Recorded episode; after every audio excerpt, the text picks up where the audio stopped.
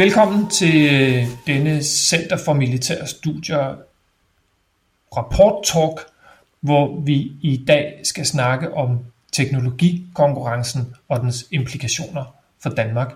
Mit navn er Christian Søbe Christensen, jeg er vicecenterleder på Center for Militære Studier, og med mig i dag har jeg rapportens to forfattere, min øh, kollega, centerleder Henrik Beidenbach fra Center for Militære Studier, og Tobias Liebetrau, som er postdoc på Dansk Institut for Internationale Studier og Sciences Po øh, i Paris. Så han kan altså godt være to steder på én gang, og også være her med os i dag. Velkommen til. Tak. Tak.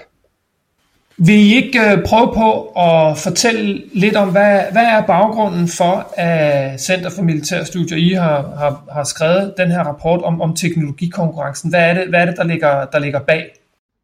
Jo, jeg tror, det der er allervigtigst at holde fast i som udgangspunkt for analysen, det er, at det som verdenshistorien handlede om i de femogtyve år, der gik fra slutningen af den kolde krig frem til omkring to tusind og femten, var i høj grad nord-syd-relationen i verdenspolitikken. Det handlede om relationerne mellem de stærke stater og de svage stater. Og et væsentligt kapitel i den historie var selvfølgelig øh, kampen mod terror efter ellevte september to tusind og et. Så utrolig meget af energien i verdenspolitikken, den del af den, der handlede om international sikkerhed, handlede på den måde om, om nord-syd-relationen i verdenspolitikken. Men de sidste fem seks år er det blevet sådan, at verdenspolitikken i stigende grad handler om øst-vest-relationen, altså relationen mellem stærke stater på den ene side, det vi i gamle dage kaldte Vesten, U S A, Europa, det transatlantiske fællesskab øh, og andre øh, øh, ligesindede nationer rundt omkring i verden som Sydkorea, Japan og Australien på den ene side, og så på den anden side øh, autoritære stater som Kina, Rusland, øh, Iran, øh, som er låst fast i sådan en meget langvarig konkurrence om, om indflydelse og status i verdenspolitikken. Og den konkurrence finder sted i flere forskellige dimensioner. Den er både militær, den er også politisk, den er økonomisk, den er værdimæssig. Og et af fællestrækkene, noget af det, der går på tværs af de her forskellige dimensioner, som konkurrencen øh, udfolder sig i, det er spørgsmålet om teknologi. Fordi evnen til at lave ny teknologi, til at lave innovation, både den civile og også den militære, der har at gøre øh, med, øh, med i den sidste ende militær kampkraft, evnen til at lave den form for innovation og udvikle nye teknologier, disruptive teknologier, det er pludselig blevet et jokerkort i forhold til den langsigtede konkurrence, som øh, verdenspolitikken i høj grad handler om. Og derfor så er teknologikonkurrencen en, en væsentlig rammesættende faktor, også for dansk udenrigs-, forsvars- og sikkerhedspolitik, og derfor har vi skrevet rapporten. Så det er altså den dimension af, af, af den internationale konkurrence, I zoomer ind på. Hvordan, hvordan gør I det, Tobias? Hvad, hvad indeholder rapporten mere, hvad skal man sige, substantielt eller konkret? Hvad er det for en analyse, den laver? Jamen, i grove træk, så laver vi to analyser i rapporten. Øhm, og den ene er, at vi går ind og kigger på nogle af de konkrete teknologier, som den her teknologikonkurrence handler om, og som vi og verdens lande forestiller sig, at den kommer til at handle om øhm, inden for de næste ti til tyve år. Øh, og det næste er, at vi så kigger på de vestlige lande og ser, jamen, hvordan øh, forholder de sig til den her teknologikonkurrence, og så øh, dykker vi ned i nogle af de, de lande, vi har kaldt øh, udfordrerlande i øh, rapporten, og det er særligt Kina og Rusland, og kigger på, hvordan håndterer de øh, den her teknologikonkurrence. Hvis jeg skal starte med at sige lidt mere om, øh, om teknologierne og hvordan vi er gået til dem, så øh, har vi forsøgt at konkretisere det ved at, at se på, jamen, helt specifikt, hvad, hvad gør en teknologi, for eksempel som kunstig intelligens, ved øh, den måde, vi øh, fører krig på i fremtiden. Øh, og det samme gør vi med for eksempel robotter, autonome systemer og kvanteteknologi. Vi forsøger ligesom at lave en adskillelse i analysen, hvor vi siger lidt om, hvad kan de her teknologier generelt, og hvad kan de mere specifikt militært? Fordi det er en stor del af den her teknologikonkurrence handler, som Henrik ganske rigtigt sagde, om forholdet mellem sådan, den generelle teknologiudvikling og den militære. Så vi kan ligesom ikke adskille de to øh, og sige, der er udelukkende en, en sådan snæver militærteknologisk udvikling, øh, og så er der en eller anden generel teknologiudvikling ved siden af, men det handler om at se de to sammen ved siden af hinanden. Hvad er det for nogle dynamikker, der påvirker dem, øh, herunder forholdet mellem øh, staten og, og markedet, hvor vi har set nogle, øh, nogle ændringer, øh, som følger særligt den digitale teknologiske udvikling, hvor de private virksomheder har fået en, øh, en større rolle. Og i den anden del af analysen bevæger vi os så øh, sådan ned på et aktørniveau og kigger på, jamen først, hvad er hvad er udfordringerne for Vesten, og her kigger vi særligt på det transatlantiske forhold, øh, forholdet mellem U S A, NATO, E U, sådan lidt, øh, lidt groft sagt, og, og ser på øh, den relation, øh, særligt på, hvad det betyder, når U S A er dem, som leder teknologiudviklingen, og måske også dem, der snakker dele af teknologikonkurrencen, især den militære, øh, op øh, i forhold til Kina. Øh, hvad skaber det for nogle spændinger øh, mellem U S A på den ene side, og de europæiske lande på den anden side. Og så kigger vi på øh, særligt Kina og Rusland, som sagt, og ser, hvad er det for nogle udgangspunkter, de har for at udfordre Vesten øh, i den her teknologikonkurrence.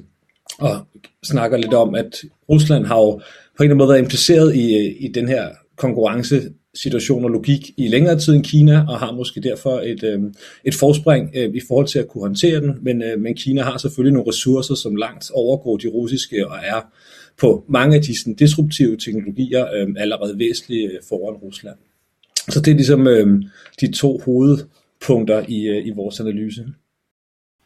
Hvis, hvis lige, hvad hedder det, et, et, et opfølgende spørgsmål på det, man kan sige, hvis man tager sådan det, det, lange, det lange blik på og kigger tilbage i verdenshistorien, så har, har hvad hedder det, konkurrence om at, at udvikle og beherske teknologi jo været en stor del af, af, det, der har, af det, der har drevet det. Kan, kan I lige hvad hedder sådan noget, sætte, sætte to ord på, hvordan den teknologikonkurrence, der hvad hedder sådan noget, er, ifølge rapporten er i gang nu, adskiller sig fra for eksempel under den kolde krig? Øh, Tobias, du nævnte noget om, om stat-marked-relationer. Hvad, hvad, er, er, er, det, er det afgørende? Eller hvad, hvad, hvad, hvad, hvis I skal pege på, hvad der sådan specifikt kendetegner den nu, hvad er så de afgørende karakteristika?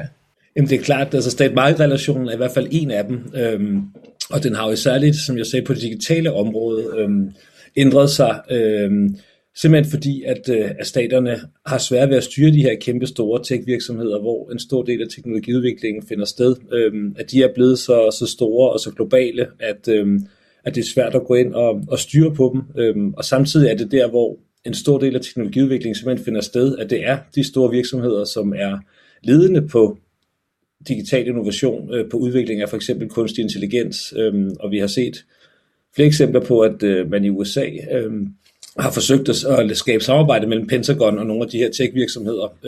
Og det skaber nogle komplikationer, fordi tech-virksomhederne nogle gange væver sig lidt ved at skulle indgå i de her samarbejder og ligesom ryge ind i det her militærindustrielle kompleks og være en del af at udvikle militærteknologiske teknologier, uden måske rigtig at vide præcis til hvilke formål de skal bruges, og hvad er det for nogle standarder, de vil blive brugt med.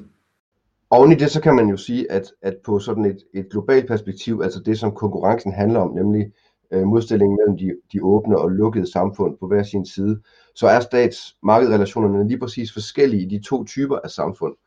Og noget af det, debatten handler om, det er så om de lukkede samfund, sådan som Kina, øh, som har en stærkere forbindelse mellem større statslig kontrol med de store øh, teknologivirksomheder, om, om de vil have en fordel i forhold til at skabe innovation, eller om de i virkeligheden er en ulempe i forhold til de åbne samfunds øh, mindre kontrolagtige tilgang til statsmarkedsrelationen.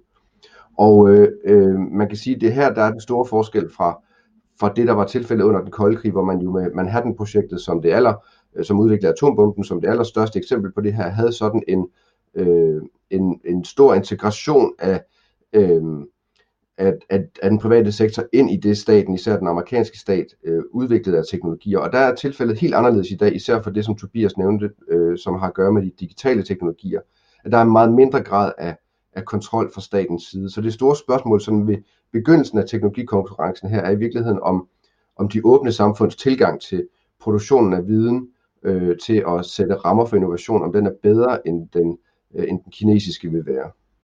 Og så er der jo så fireogtredive tusind kroner spørgsmålet. Hvad betyder det så for Danmark? Jamen jeg tror, man kan dele tingene, øh, konsekvenserne for Danmark ind i, i hvert fald i, i to lag, som selvfølgelig på mange måder hænger sammen, men, men som har at gøre dels med det internationale, og så dels med, øh, med, med, sådan med, med, med nationale tiltag. Øhm, og det første, man kan sige, det er, at, at det, som teknologikonkurrencen i hvert fald gør på begge niveauer, det er, at den ligesom skaber nye snitflader mellem den klassiske forsvarspolitik og alle mulige andre områder. Og internationalt, så skaber øh, teknologikonkurrencen et, et, øh, en udfordring for Danmark i forhold til øh, de normale udenrigs- og sikkerhedspolitiske relationer, som vi foretrækker. Vi kan bedst lide, når, øh, når Europa og U S A er gode venner. Men teknologikonkurrencen øh, sætter nogle af spændingerne, spændingerne i det transatlantiske forhold på spidsen ved at, øh, at, at pege på spørgsmålet om strategisk autonomi, som for amerikanerne har været en torn i øjet, men som for nogle af de europæiske lande er væsentligt i forhold til sådan den langsigtede evne til også at producere avanceret forsvarsmateriel i, øh, i Europa. Og det er ukomfortabelt for Danmark, hvis ikke der er sammenfald mellem amerikanerne og europæernes interesser. Så det er noget af det, der er spændende også i, øh, i, i Biden-regeringens øh, seneste udmeldinger, hvor de viser, virker til at være mere positive over for strategisk autonomi og europæiske investeringer i, i avanceret militært øh, øh, udstyr. Og så er der det nationale niveau, hvor, øh, hvor, hvor det her i virkeligheden knytter an til både til dansk anskaffelsespolitik, dansk, øh, altså for militære anskaffelser, til spørgsmålet om øh, militær øh, relateret forskning og udvikling, men også til den bredere samfundsøkonomiske øh, funktion af det at bruge penge på, på forsvaret, nemlig om, om der er en snitflade over generelt til, til mere generel innovationspolitik. Og spørgsmålet er, hvordan vi kører øh, alt det, der har at gøre med, med cyberpolitikken. Men det kan være, at du kan følge op på det, Tobias. Ja, øh, jo, men jeg synes særligt den her skillelinje mellem, øh, hvordan sikkerheds- og forsvarspolitikken på en eller anden måde bliver markedsliggjort, og hvordan markedet også bliver, bliver sikkerheds- og, og forsvarspolitik er, er afgørende. Og jeg synes, vi ser det måske mest udtalt egentlig i E U-samarbejdet for tiden med al den snak om teknologisk og digital suverænitet, som, som føder ind i den her debat. Og særligt fordi den netop foregår lidt afkoblet fra det sikkerheds- og forsvarspolitiske, men har implikationer på det område, og der er en eller anden spænding der, også i forhold til det transatlantiske, netop fordi dialogen meget foregår på E U-niveau, øh, hvor sikkerhed og forsvar ikke er så udtalt, men, øh, men det samtidig vil have implikationer for, for forholdet til U S A og for NATO-samarbejdet, øh, når eller hvis øh, E U begynder at, at håndhæve den her øh, teknologiske og digitale suverænitet på, øh, på en eller anden måde, øh, mere end det vi har set med for eksempel øh, G D P R. Så, så der ser også nogle konsekvenser for Danmark at gå ind og ligesom positionere sig i, øh, i det spil og finde ud af, hvad vil man egentlig, hvad skal E U bruges til, kan man sige, i forhold til især den sikkerheds- og forsvarspolitiske del af teknologikonkurrencen. Fantastisk. Tusind tak for det, Henrik og Tobias. Det er super spændende emne, netop fordi, synes jeg også, at det sætter nogle af de gammelkendte distinktioner i spil på en ny måde, både nationalt såvel som internationalt. Hvis man vil vide mere, så kan man læse videre i rapporten Teknologikonkurrencen og dens implikationer for Danmark.